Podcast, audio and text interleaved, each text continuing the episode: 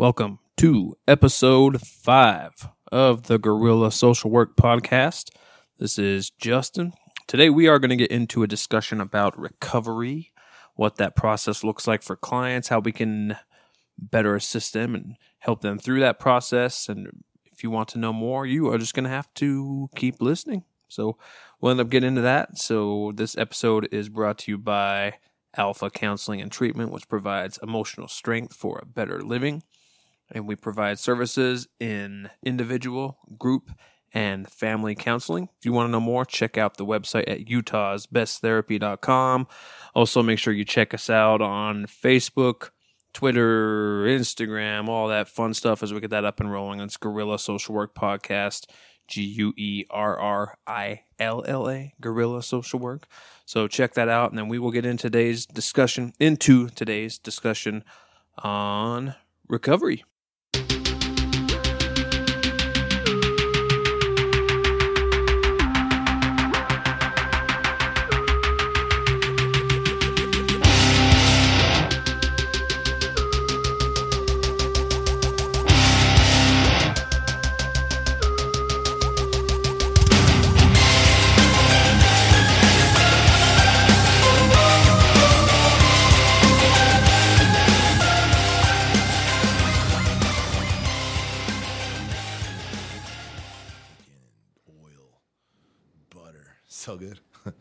Uh, I'm cheat. I cheat on the weekends now, though. Dude, I have to. If I don't have pizza, forget almost it. have I'm not to. gonna do it if I can't have. If I Well, can't what's crazy cheat. is that is how that guy was talking about. I'd have to look it up, but he was talking about the supplement that they're coming out with now. Like I guess another, I don't want to say competitor of his, but another company makes it where you take the supplement, then you can just eat a bowl of pasta, and then basically your body just stays that's in that ketosis. keto. Well, that's see. I, I need to ask a question on that because that part. Are we doesn't- recording now? Yeah, That part Okay. doesn't sit right with me. So like the all right, so the idea is that I could eat a bowl of spaghetti and then I could take my keto OS, that's the name of the supplement that I take, and it puts me into ketosis, which might be true. Maybe it does put me into ketosis. But the thing is I still have all that glycogen in my body like that it's not like the supplement burns the glycogen. Like my body's gonna digest that. It's gonna throw No, sugar it- into my yeah, but it won't though. That's the so like. Where does it go? You just crap it out, dude. Okay. Well, So- I mean, that's what I want to know. I want to. So like if you're it, well, it's just like if you do if you drink a so protein is like notoriously difficult for your body to digest. You know. So if you drink a, a protein shake without having created an environment for it to absorb and synthesize, in other words, like availability. Yeah, like if you haven't worked out and you just drink protein, you're not going to get much absorption rate. So all those, like you know, it's, it's like we were talking about supplements last week, with like your blast cycle, Thermonuclear. thermal cell nuke or whatever it was. crush your lungs, eliminate. No, no, wait, I, I need those. That's Eliminate your awful veins. advertising. yeah, but like, um, uh, I, I, there was a. There was a um, Optimum Nutrition came out with one. It was called um, hydrolyzed or something like. Anyway, but it said like pre-digested protein. I was like, well, so what do you mean by that? Like, like somebody ate it and puked it up, and then and then you know, like then I'm eating it now, or, and it obviously it was enzymes. But the thing it, they're trying to say is because with protein you're you're trying to get absorption that's the that's what you're trying to do and if you try to get like you know 80 90% absorption rate then you're doing really good but otherwise you just crap it out. Your body just says nope i don't need it and then just goes through. It doesn't even absorb it at all. So you're so I- well, I wanna would know if it imagine it's something similar like that. I, I guess I just want it. that'd be that'd be awesome if you just shit out noodles. Like, like- undigested noodles. it's like when you Well, eat they- peanuts, but it's yeah, and I don't know the exactly how it works, but that's what the guy was saying in that podcast is he himself was taking it and doing blood work, and he would check his blood work after eating the carbs. He was still that does not make sense to me. But Yep. How- how that would okay, work. but so so now hold on a second. Aside from losing weight, what does it do? energy and focus is huge. for that. That's that that has taken over anything that. So my, my weight loss went from 214. I'm about 204 Mm-hmm. right now. That that was cool. I guess I move a little bit better on the mat when I'm grappling. Great, but I don't crash during the day. I Well, neither do I. Well, I used to. That's what that's what Ma- stimulants are made Well, for. well, you might you you might be. I, I think it's called like carb adapted. Like your, I mean, your, your body just might handle it really well. And Well, so what what do you have to do you have to eliminate sugar? yeah, Oh, I wouldn't say eliminate no. it. It's got to be ultra low. Well, yeah, like twenty. I think twenty grams of carbs is what twenty to thirty is like Yeah. a pretty heavy keto.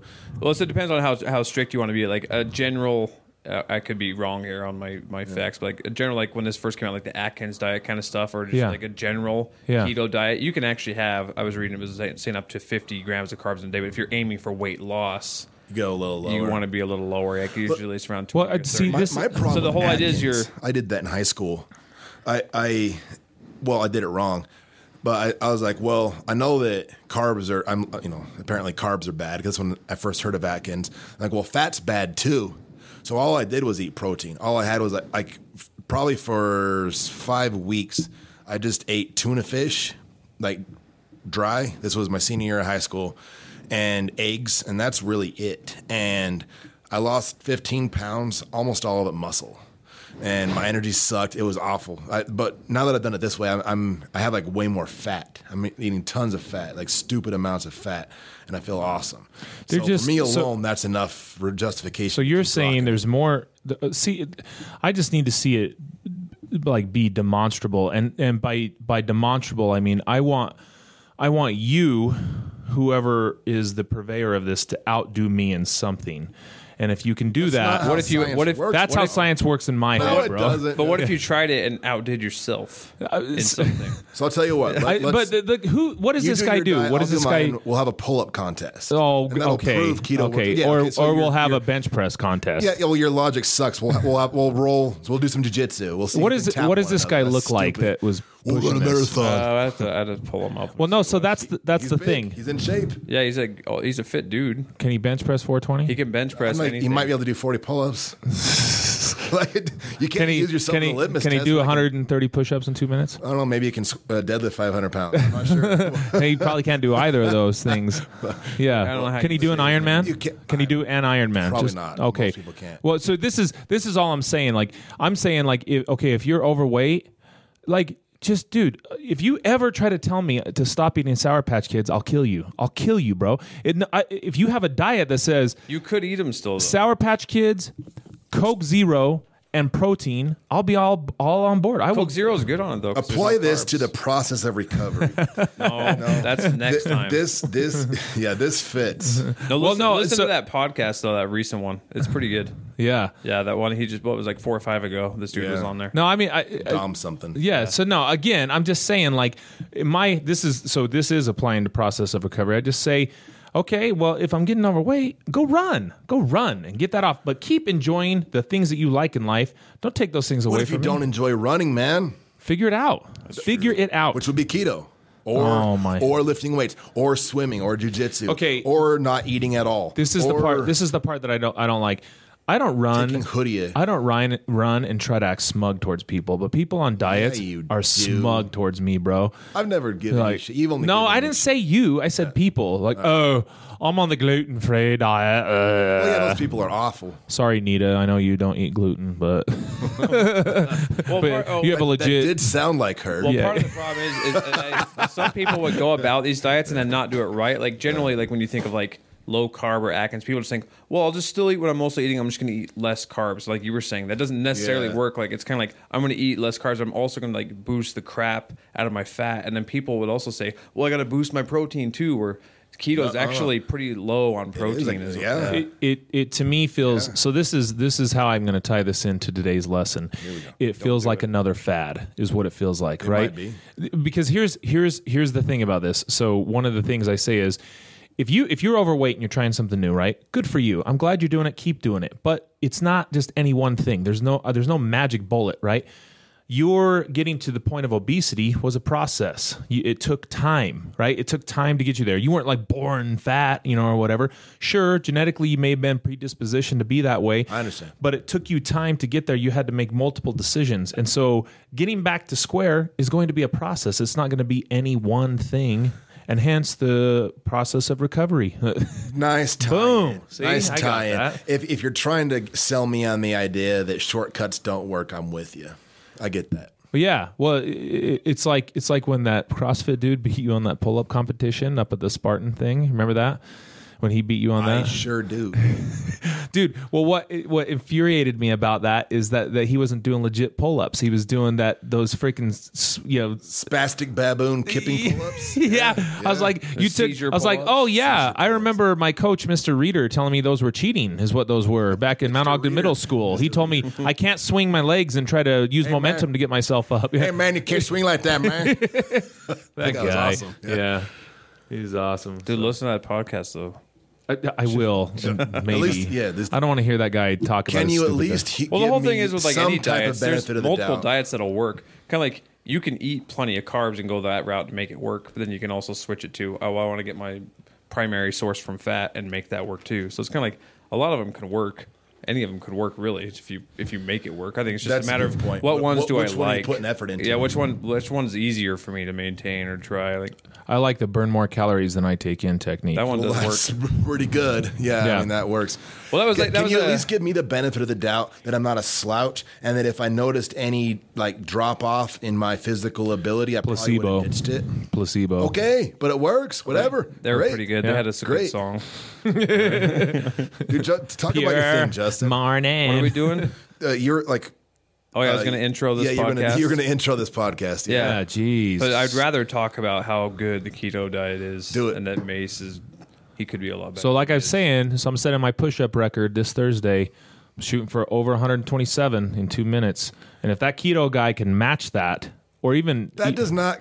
It does. That is a crappy No, it, it argument. would be. It does. It would be if you beat your record and then went to like a strict keto diet after a while, and then tried to rebeat your record, and then I, I basically Annihilate what you would have to do. I couldn't Yeah. do one push-up. you'd have to you'd have to compete with yourself. I would convince myself it, it'd be a negative placebo effect. I would have convinced myself this is bullshit ahead of time, and I'd do like 50 push-ups. Dude, if because- Zach is listening to this, he's gonna shit his pants listening to your lack of knowledge of research methods, man. Like, that is not how you measure it. But think about like e- everything, everything though. Uh, I've always, even with jujitsu or when I was doing the cheerleading thing and all that stuff, I always reduced it to as long as I'm stronger than everybody else, I'll win. and most of the time that works, bro. Like, I, I can't- Research that, homie. you are- I'll give you that. That's fair enough. You are strong. I'll give you that that. works for me. You're strong. that works for me. Strong headed. But anyways, so yeah, we'll have what future debates on the keto diet. But we were, we were talking about as this goes into we were identifying triggers in the last episode, but then talking about how it can be really easy for whether it's clients or ourselves or whoever dealing with if we're in the middle of struggling with like whether it's addiction, something compulsive or something unhealthy that kind of like we talked about with the limbic system as far as being in the routine of that, tying that into something sexual and in a sense feeling like we quote unquote need it. But we see this a lot with our clients when we're talking about pornography in the last one, where we're saying, okay, you cannot watch pornography because it's a stipulation, whether it's directly, you're not allowed to view it or possess it, or you're not allowed to view something that is sexually stimulating, you know, whatever Right. that whatever that may be. So there's times clients will come into treatment and say, hey, that's kind of frustrating. Like you're just kind of saying, hey, I should completely just be a hermit and close myself off and not do anything. And it's kind of like, no, we're not necessarily saying that, but you do need some time of abstinence. You do need a period of being able to get away from it. Not only that, but if it's really that difficult for you to avoid something at the risk of you're going to go to prison over it or you're going to go back to jail over it, then there's obviously an issue here. So we've got to, you know, quote unquote, zoom out and kind of see what is going on around that. And I think that's usually what's going on is in those moments they've either fooled themselves or we tr- we've tricked ourselves somehow into kind of thinking, well, this really isn't that bad. But it's kind of going back to that. I'm so focused on just what I want right now. I'm so focused on what I need right now. I'm not even looking at all the other very simple things that could be going on that are actually leading up to this.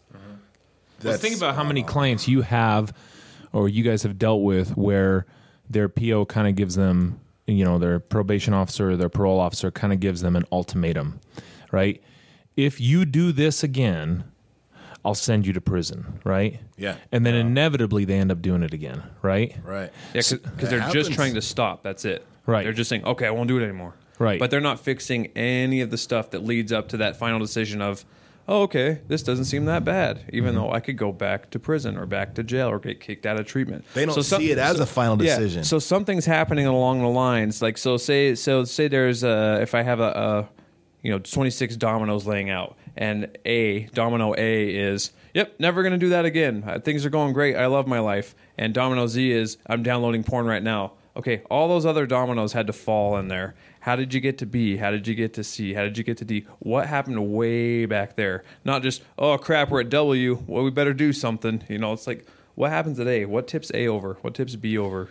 Well, and the, and I the don't think they see that chain of events. Oh, definitely not. that. Yeah. well, a That's lot of it though get stuck in too that. is is they use a um, and I don't know if this is a um, I don't know if that you can put a name to this, and maybe you guys can help me out here. But it, there's cer- certainly a cognitive distortion at play here because a lot of times Sure. what they do say is is okay, well, your ultimatum of sending me to prison for this one behavior is unreasonable. And because that's unreasonable, I'm going to go ahead and do it because that's an unreasonable consequence and I don't agree with it. And so my behavior doesn't nece- necessitate you taking me to prison. And so I can overlook it and and even think, okay, well, you know, maybe I trick my mind into thinking, okay, it's not going to happen or his superiors are going to override him or there's no way he means it because there's no way that that's true. Where the where the PO, you know, definitely is being true about that. It reminds me of when uh when I was a kid and um well we were so we'd left school sometimes in high school, right? we went back to my house one time and my friend uh Chris he was flicking pennies at me and dude he was so good at flicking pennies like he was You're, you're going to tell this story, huh? yeah, th- nobody died.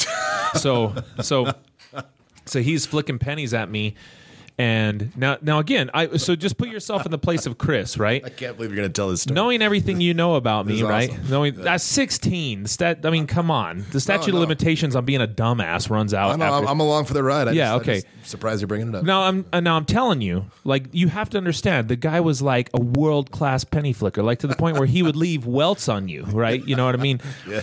And and again, I, it wasn't warranted. I wasn't doing anything. I'm sitting there like watching TV, and he's just flicking pennies at me. And then you know, it kind of gets to the point where he's oh, it's funny because it's bothering him, you know, like that kind of shit. And so then, so then now look, now completely rational, completely rational. So I go and I grab my my uh my my 22 caliber rifle, right? and I bring it in and I Just hit your mute button. yeah. and I put a bullet in it and, and lock and load it. And and again, now look, nothing has happened. Nothing has happened at this point. But I tell Chris, I say, now Chris, friend of mine, okay? If you flick one more penny at me, I'm gonna shoot you with this gun, okay? I'm gonna and now and, now again I say, Chris, now look, I'm not look, here's the thing, man. If you stop, nothing's gonna happen. We'll just go about our day, no harm, no foul, nobody wins. You win. You win. You got look at all these welts on me from these pennies that you've been flicking at me, right? And and but so if you flick a penny, it's basically committing suicide. Like that's that's equivalent at this point. So do you understand? Yeah, I understand. And he flicks another fucking penny, right? So there so now we're off to the races. Now I was never going to shoot the dude, right?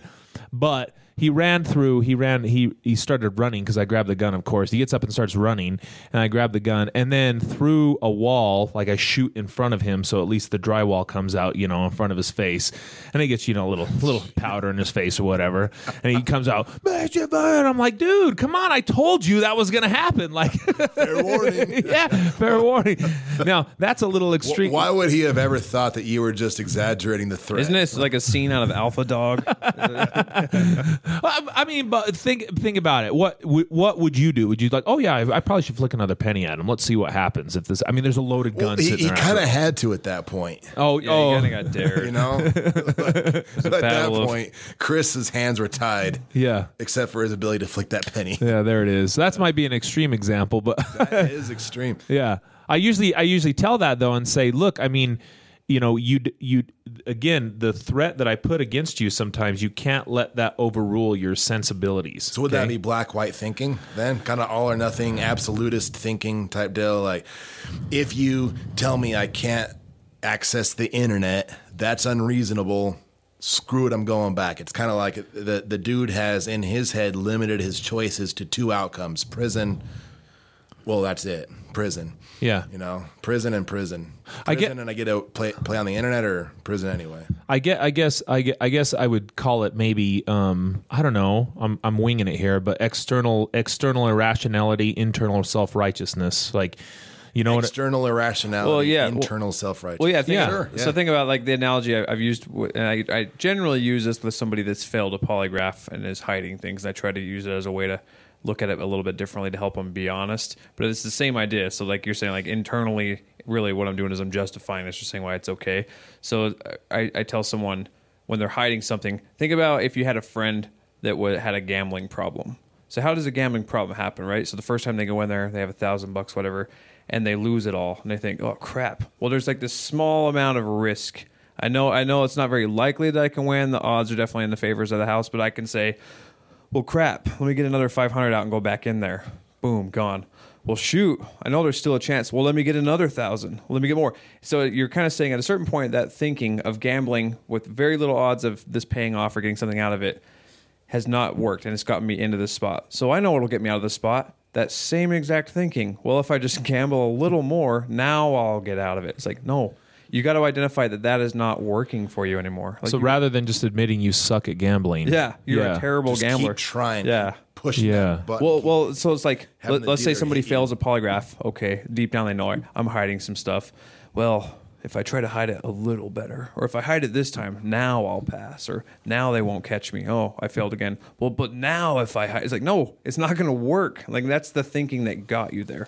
Yeah. this is this is the, the line of thinking that got you into this position. So It- it is not working. We need it- to try a different approach. It's funny though because at times I think if I were a client coming into these groups and some of the therapeutic cliches we throw at them, you know, um, I I I, uh, I- I think would be confusing at times. Okay, so Sure.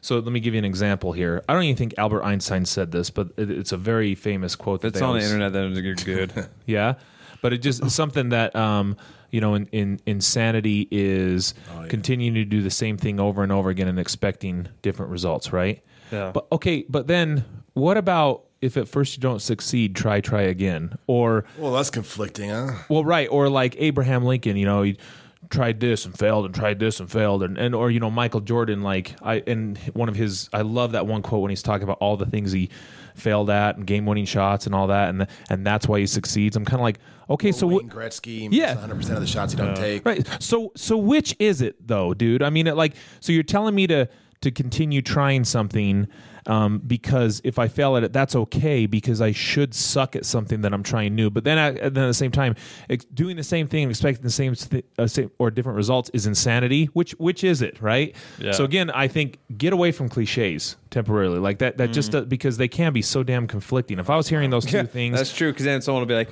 "Well, yeah, but some people do win again." That's not the point I'm making. The point Just is keep keep Yeah. trying, you know. Well, I had a friend once. He went down there. But, Yeah, okay, yeah, he won. Good but you're point, your losing. friend won, yeah. But you're losing. Well, yeah. you look at I mean any any freak occurrence, right? Any freak occurrence. Um like I just got done um reading a book about the uh, the Kennedy assassination, you know, and they were just um and About it being an inside job. yeah.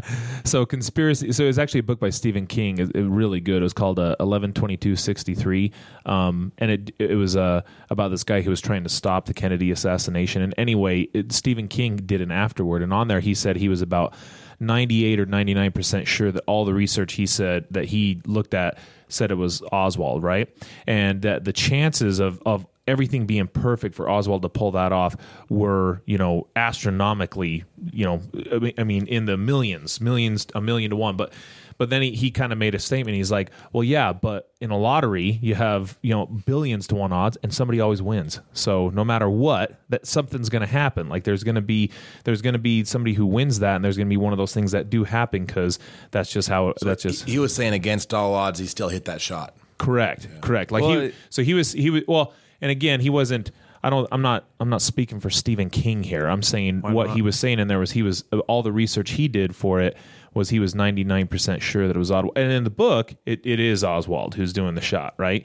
So um they basically and he was saying, you know, all the conspiracy theories aside, yeah, there's there there part of it was because he was killed before he could fully confess to it, right?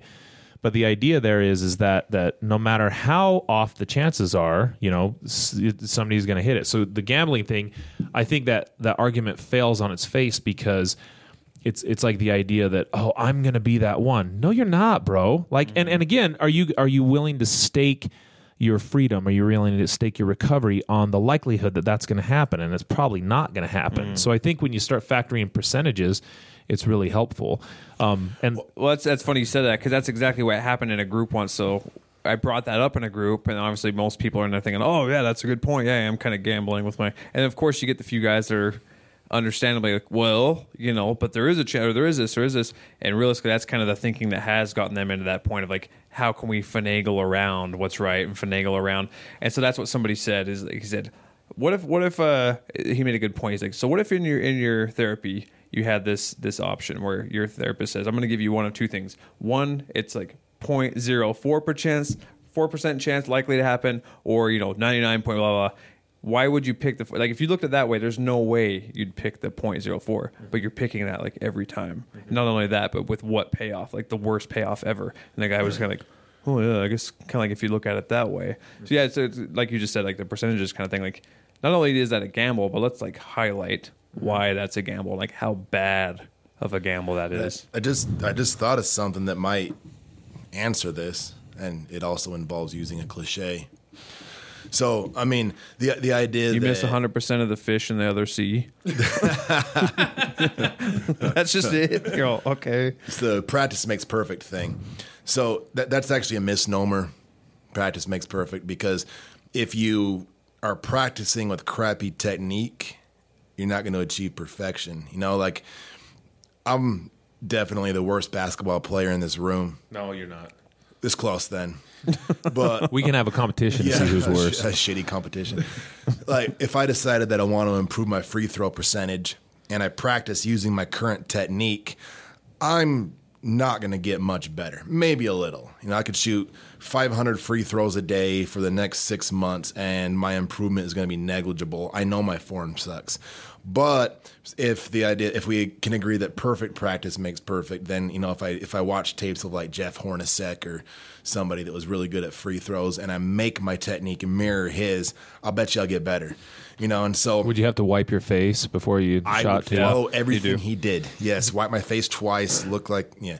Um, What were we going to say? Have a shitty haircut. Well, No, he was cool. Al- Already there. Uh, actually, I don't. I'm He's just a sweaty- talking trash on my wife.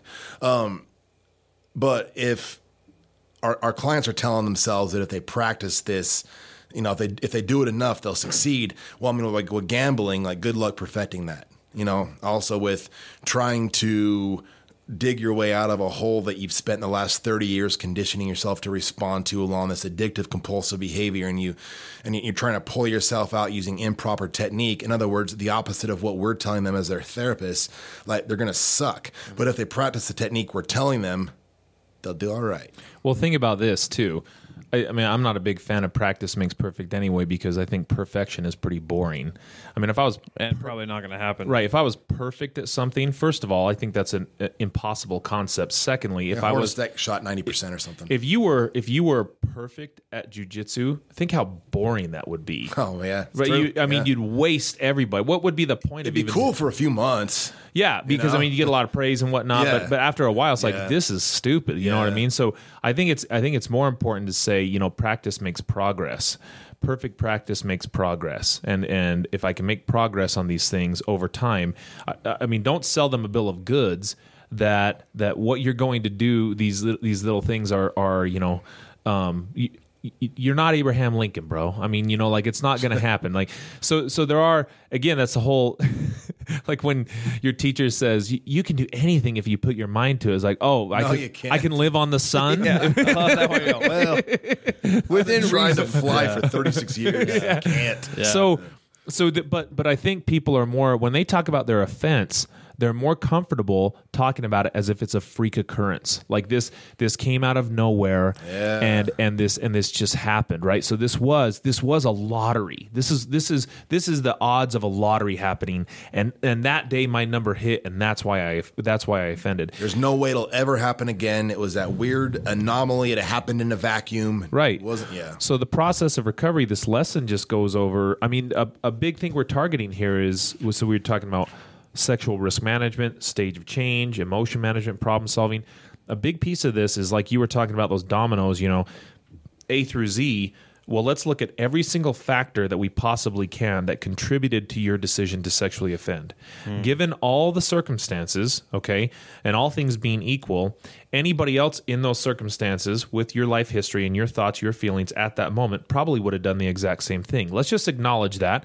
It's not you're uniquely broken, you're not some hideous monster. It's that given those set of circumstances, this was what you thought to be the best decision at that moment. Okay, so again, you you, you line up the uh, the the entire constellation of events that led to their offense, and you break that down and help them understand that. So it was it was a process. Acting as if it's a freak occurrence and it's and it's a singularity doesn't help anything that we can a- accomplish in treatment because there's nothing to break down. How can you control for a singularity? How can you control for a freak lottery win? You know what I mean? You can't. You can't control for that Right. because the odds are stacked against you. So when you teach it to a client like that, then they say, "Oh well, yeah," and, and I'll just tell a client, unfortunately, cognitive behavioral therapy ain't going to do shit for you, homie. It's not going to do anything for you because our ability to help you understand where in this in this thought this chain of events of your thought process i was faced with a situation. Here was my thought. The, here was the corresponding emotion. That emotion led to a behavior and here was the positive negative consequences from that. And then i learned from that and then i went on right? And then i continued to go down. And maybe that went on a downward spiral and continued to regress and i found myself in other situations and all those other things. And then I, you know, then it turned into a. But understand that was a process. That wasn't a freak occurrence, you know. And and most of the time, if we can get a grip on what was going on in their life, usually that gives us a pretty good sense of, oh yeah, yeah. But naturally, you would you would find yourself in that situation. Well, I like the I like the way you put that because that's that's the way I've, I've kind of mentioned that sometimes. I think it was based on something you told me right back when I first started. But if someone's kind of entertaining that, what you usually see right out of the gate, yeah, they're either embarrassed or they've really built you know built these defense mechanisms up- up in their head and they actually believe some of this stuff, which we can do to ourselves. But it's that idea. So someone's saying, like, yeah, it was just kind of a freak thing, just happened.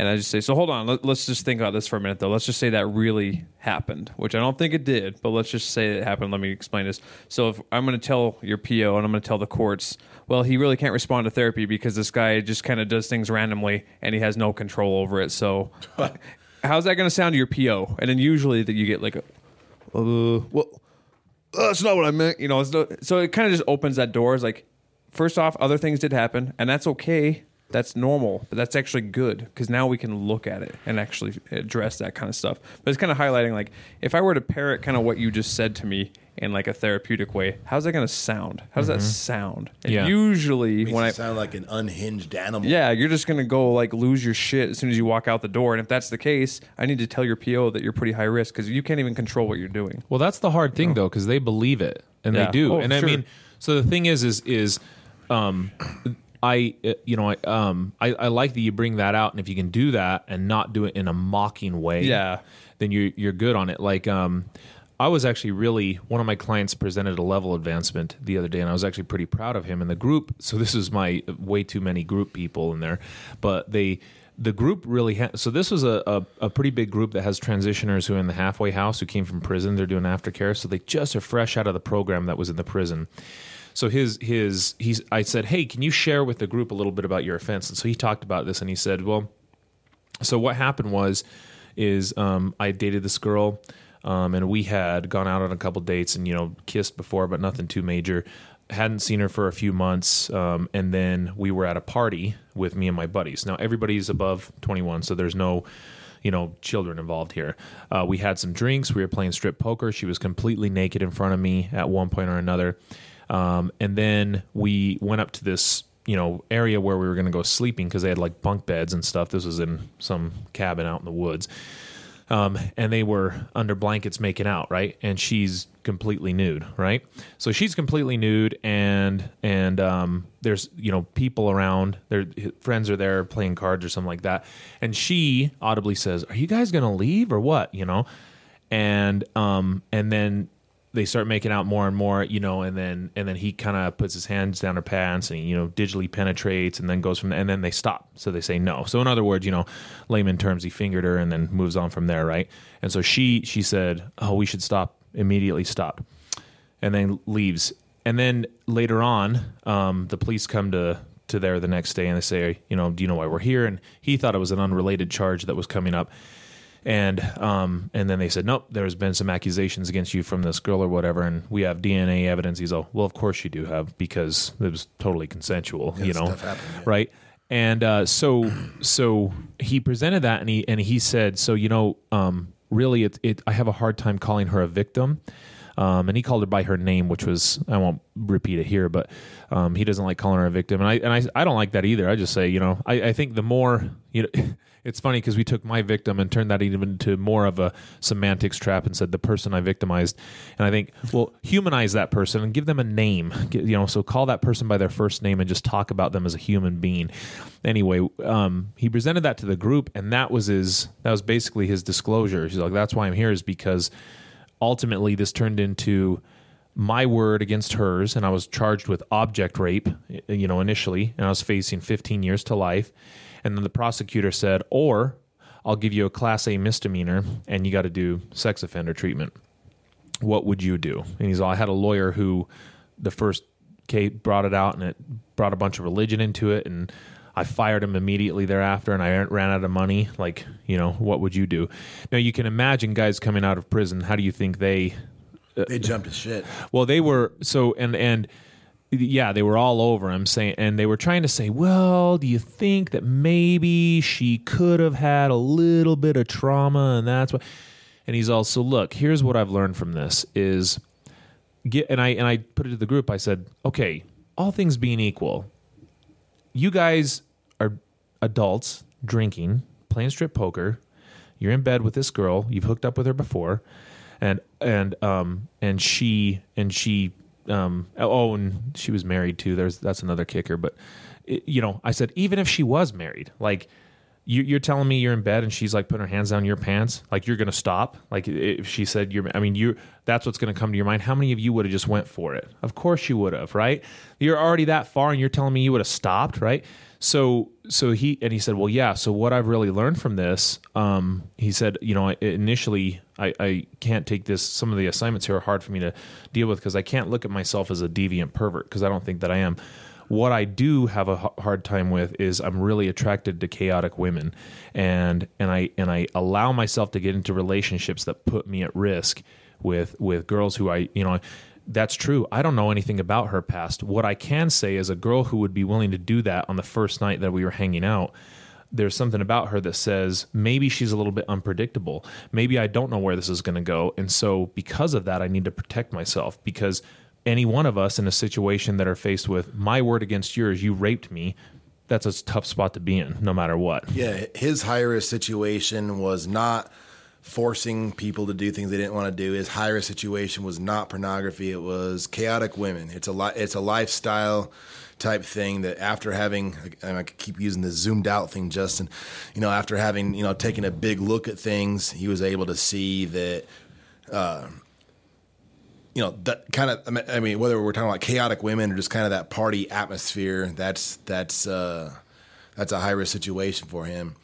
You know, and and and not not necessarily even just legally. Obviously, he got hit by the legal end of things, but just for being miserable, you know, being maybe being involved with somebody that's involved in a lifestyle that's unpredictable.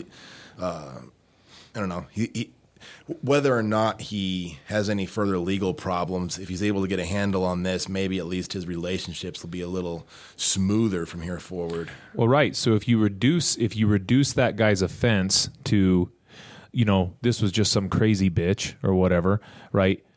What does that do for his treatment? No, I mean nothing. no, yeah. Right now, now again, I, I try to say, well, why don't try to have some empathy for her? What if she truly believes that she was sexually assaulted? I mean, you can't you can't start.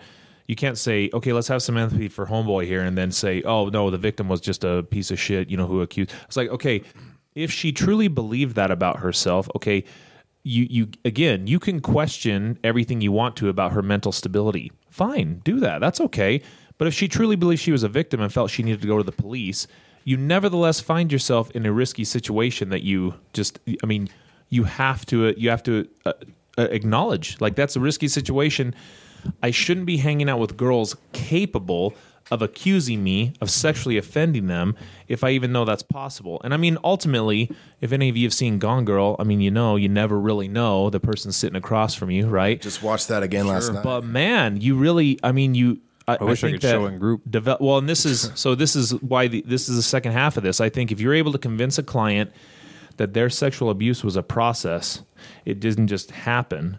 Well, you're only halfway there because Yeah. recovery is also a process. It's not a singular event.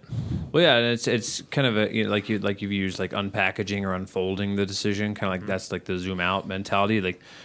And that like this one could be any number of things that is going on. So it's kind of recognizing what leads up to this, but not only that, like what what void is it filling for me? Like this happened with a client I was meeting with last week. We kept talking about he's basically like addicted to sexting is what it is. So he's like he's like yeah, I'll sex with all these girls, like just crazy amounts of girls all the time, but I really have no interest really of like going out with them or meeting them or like actually following through on it or anything like that. But it just I keep going back to it. So we're just kind of fishing this, and I so I just kind of threw at him like, well, what does that represent? Like why texting? Like what's what's the disconnect where like if one of them wants to hang out wants to see you? And through talking about this he's just kind of saying well at that point it becomes like serious like it's got to go somewhere. So we ended up zooming out to the point where he realized well due to some of my past stuff that's gone on like bad breakups and he's been through a divorce he's saying for me it's kind of a way to have the sexual connection but there's zero risk of emotional commitment. There is zero risk that i'm going to get close to this person and they could hurt me or they could leave. So it's kind of like well now we're starting to get to this like you've been hurt. Like so now it's like I recognize I do need a connection. I do need something, but I don't want to put myself out there. So what's a way for me to pursue that with like pretty much zero risk of actually emotionally being hurt? But why is that? Why why do you need zero risk emotionally? What's gone on that's got you freaked out about being emotional? I was going to say it's interesting how he's defining risk. He's looking at what could potentially be healthy emotional connection as being the risky thing. Yeah. not that. That's that's uh, Well, because it, it can lead to betrayal, obviously. Yeah. Oh, yeah. But follow, but again, but- the, the factor is, and this is what this is what's so astonishing that you did, people just don't kind of innately realize is when you when you're having sex with another person. I mean, it involves another person. That the X factor is I have no control over this other person. Yeah. zero. I have no control over what they re- how they're going to respond. And I mean, this is, and I and I and I say, well, so you know, if you think about a one night stand um, on its face, I don't think sexually there's anything necessarily unhealthy with that as long as it's two consenting adults, right? Yeah. I mean, it's like go to a bar. I like what you got. You like what I got. Let's go like what each other got, you know, and then we do our thing, right? And then we part ways. The problem is though is within a matter of of less than less than uh, you know a just a few hours. I'm going to put myself in the most vulnerable position I could possibly be in yeah. at that point in my life. I'm naked in a room with a stranger with the lights out and inside of them. Like, I mean, come on. Uh, What what more risk could you put yourself out of that? And I really don't know this person at all. Right. Like, yeah. Now I realize it's fun and exciting and all that stuff, and of course, you know that like that's the thing. I know a lot of people do that, and for the most part, they all turn out not not all, but a lot of them turn out just fine. Nothing nothing happens, you know. But again, you can't control that other thing. So even for this, like the guy, you know that that we're talking about, I think. I mean, have you ever had a client that you came in and he's like, okay, so what are you hoping to accomplish? And you're like, man, I want to get through this program and reoffend immediately. Like, you ever, I mean, what are some of the things clients usually tell you guys when you first start off, I want to get through this. right? Or I'm never going to do Yeah. this again, Oh yeah, right? well for sure. Yeah. Right. They're not insincere when they say that. I genuinely believe what, you know, if Justin's my client and I say, Justin, what do you want to accomplish? He says, I'm never going to do this again. I mean, this this ruined my life. I'm never going to do this again. They just At- have a very myopic view of things. They're so close to it they can't see well the, the forest for the trees. Well, it's the it's crappy the it's the fear motivator. I got in trouble. My wife knows now, or Mm-hmm. my PO is going to get me in trouble. So yeah, I'm gung ho. This is I'm all about it. Two months later, I'm in treatment, kind of toward eh, things are kind of boring Well, again. yeah, I'm there going it right is. Back down where I was. There it is. The Justin that's sitting in front of me is a very sincere and genuine person, and I think he's telling me the truth. But that's the thing. It's not so he didn't lie, and behind his mind he is plotting and planning three months from now. Right. But shit changes in three months. That's the acknowledgement. So the acknowledgement is I'm I'm making a sincere and honest uh, statement about my motivation and what I intend to do, and that's be successful and not reoffend or do anything sexually. And it is sincere and it is genuine. We shouldn't make that mistake that think they're lying. But if I don't change things in three months, then I'm going to be I haven't I don't have any I don't have any other options than to continue doing the Mm-hmm. same behavior. This is why recovery is a process too. So I I try to fall back into the same pattern. well, and what I try to think about is think about like this: it, recovery and and reoffense. Okay, um, they're all. Uh, it's like in a continuum. And what I'm saying is, is you you're not just in one or the other, right? Most of our clients are in like this, like Justin said, this period of abstinence, which is about somewhere in the middle. I'm just going to do nothing and lay low and not go this way and not go that way, right? But then this is what you have to ask yourself is whatever life decision I'm making, whether this is getting a job, dating a girl, going out to the movies, how I'm going to spend my money, is this moving me towards recovery or is this moving me towards reoffense? There's a lot of things that have to happen in order to get me to reoffend. And again, reoffending, I mean, you know, we all know the diversity of offenses. I mean, you can do something as simple as, you know, a lewdness charge or, you know, something as, as crazy as rape. So there's plenty of, of room for offend, reoffending, okay? But recovery too. I have to ask myself, am I, is this, uh, like earlier we were talking about guys who are sending money to girls over the internet that you know are in South South Africa and asking you know that looks super hot. Like, man, I really hit the jackpot here. No, she hit the jackpot, dude. But you know, or or um, you know that are missing payments because they just had to have their cigarettes. You know, like I cannot go without those things. Is that a step towards recovery, or is that a step towards reoffense? You're not reoffending, but are you? Which direction are you? Well, going? well, I It heard takes a so- while to get them to the point for them to see that. Yeah. Well, and I and I heard it. I heard this put a certain way a long time ago, and it stuck with me. Is just saying, never with any of our choices, with anything that we're doing, are we ever neutral. Like we're always, no matter what, pursuing something or avoiding something. That's no matter exactly what. right. Which. And there's like hundreds of things you can probably think of in your life that that's the case, but I think I think that's pretty accurate. You're like when people say, "I just want to play it cool and lay low." Well, you're not. You're avoiding. You're not working Well, towards you're, something. you're drifting one way Yeah. or another. Yeah. You're not being static. You're not Yeah. remaining neutral. It's, yeah, Yeah. It's yeah. No matter what, we're constantly pursuing or avoiding, working towards or working to get away from. Like, Yeah. Well, no yeah. matter What. If I mean, if I'm inaction is action. if I'm minding my own business Yeah. and stay, and this is, and again, I mean, if you're a community member listening to this, this is why you have to understand this. I mean, if you think, if you think for a sex, the safest thing for a sex offender is to just stay in their home and mind their own damn business, man, I mean, again, again, what you have to face is the reality of it that that's making that guy more dangerous. I mean, Mm-hmm. unwanted social social isolation precludes criminal behavior. yeah, It's let's not- throw let's throw a sign up in front of their house. That makes them, yeah, well, well, I'm just. I, I mean, so again, if if I if I just, I think anybody with a moderate sense of willpower for one year can lay low and stay in their home and watch Netflix. Like, I mean, anybody could do that, right? For I could do that for a year. I could definitely do that for a I year. I don't know if I could do that. For a year, you really put your mind to it. well, if I, like there was like a really There's a lot of stuff on Netflix, maybe. dude. Yeah, I don't know. I was laid off from a job once, and I got this was back in like 2008, 2009, where the economy was hell. Yeah. and they, I remember they I got a severance package that covered me for like three months, and we got approved for unemployment for two years. Oh, wow. years! And I thought, holy shit, that's awesome. I was like, I'm gonna take like six, seven months off.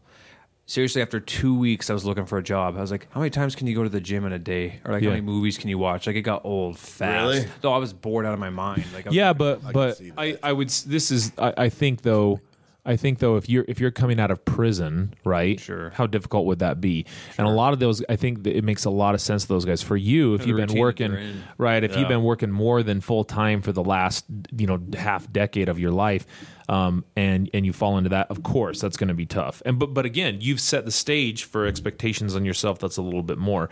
Your your process that's been hit by a freak occurrence is now rebuilding and going back that way. So again, I think that uh, um, a lot of times this is where we have to challenge these guys to not do those things and recognizing, you know, it's a same thing with that guy. I, he was dating this girl and she was kind of crazy, and I pointed out to him, I'm like, dude, like, what?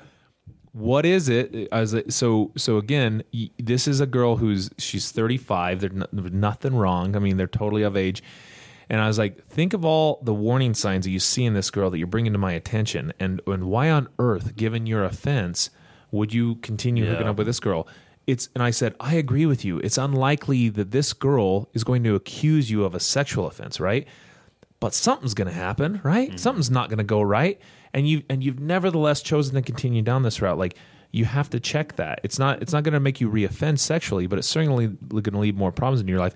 And you're moving closer to reoffense. You're certainly not moving towards recovery. You have to be moving the other way. And when you look at it that way, uh, a lot of clients can buy into that. So, so again, I think breaking it down to the process of your your sexual abuse just didn't happen. There was a process that led up to it. If I convince clients of that, that's where I start.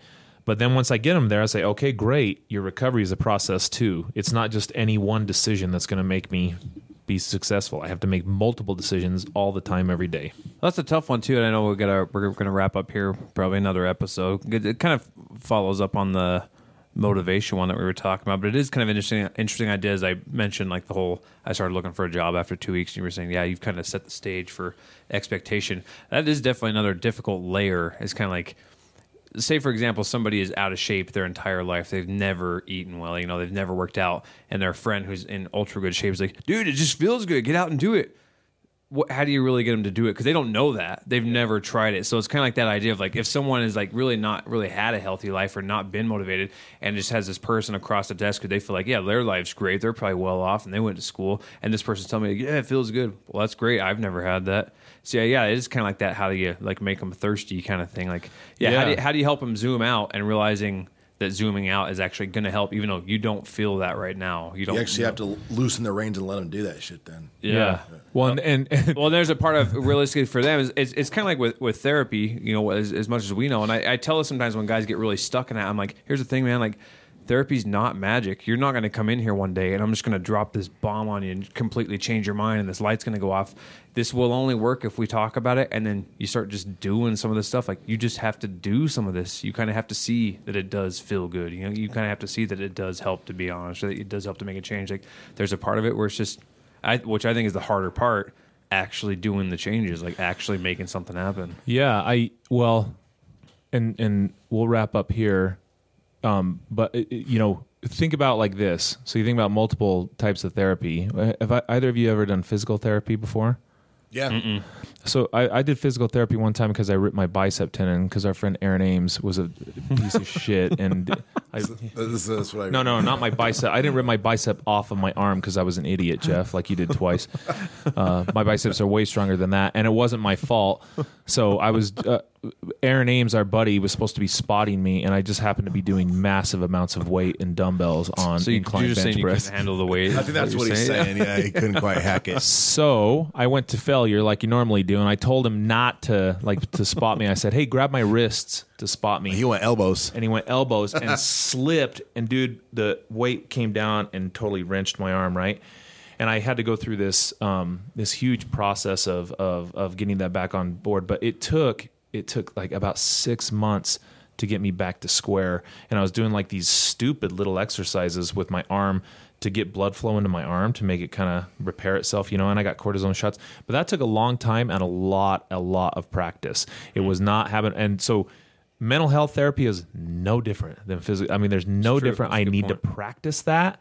I need to take these little interventions. I need to say, I'm going to do this. And guess what? I did that. And a week later, my arm still felt like shit. Like it didn't get better until like a month out. And I was like, oh, wow, I'm finally seeing some Mm-hmm. improvement here. And then, and so again, mental health therapy is very much the same. Yeah. So again, get away from those cliches. They're useless. They're not helpful. Say, acknowledge, hey, this isn't going to work the first time. This isn't going to work the 10th time. You do this 30 times and you're going to start seeing a small difference. You do this a 100 times, you're going to notice some big time changes, but it's on you to make those those decisions each and every time.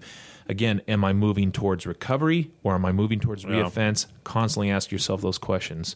So, by this by the next podcast I should be the new record holder or sorry, You already are. The I'll, I'll- I'll put myself in the one, two, and three spot, even though Arlo refuses to do that. So uh, for the record hold for the two minute, the p- push ups in two minutes. I'm gonna go ahead and put on on record. You're gonna get 135. Uh, uh one. I. I just hope I get 128. That's all I care You'll get about. 135. And we'll see. Let's wrap this bitch up. Yeah, that's it. Bye. Bye, Dad. Ugh. That does it, ladies and gentlemen. Episode number five of the Guerrilla Social Work Podcast on recovery. Hope you enjoyed that. If you have any questions, comments, please feel free to reach out. Contact us on all the good old social media stuff, Guerrilla Social Work Podcast. Uh, looks like on our next episode for number six, we're going to be talking about accountability. Hope you tune in for that one. See you later.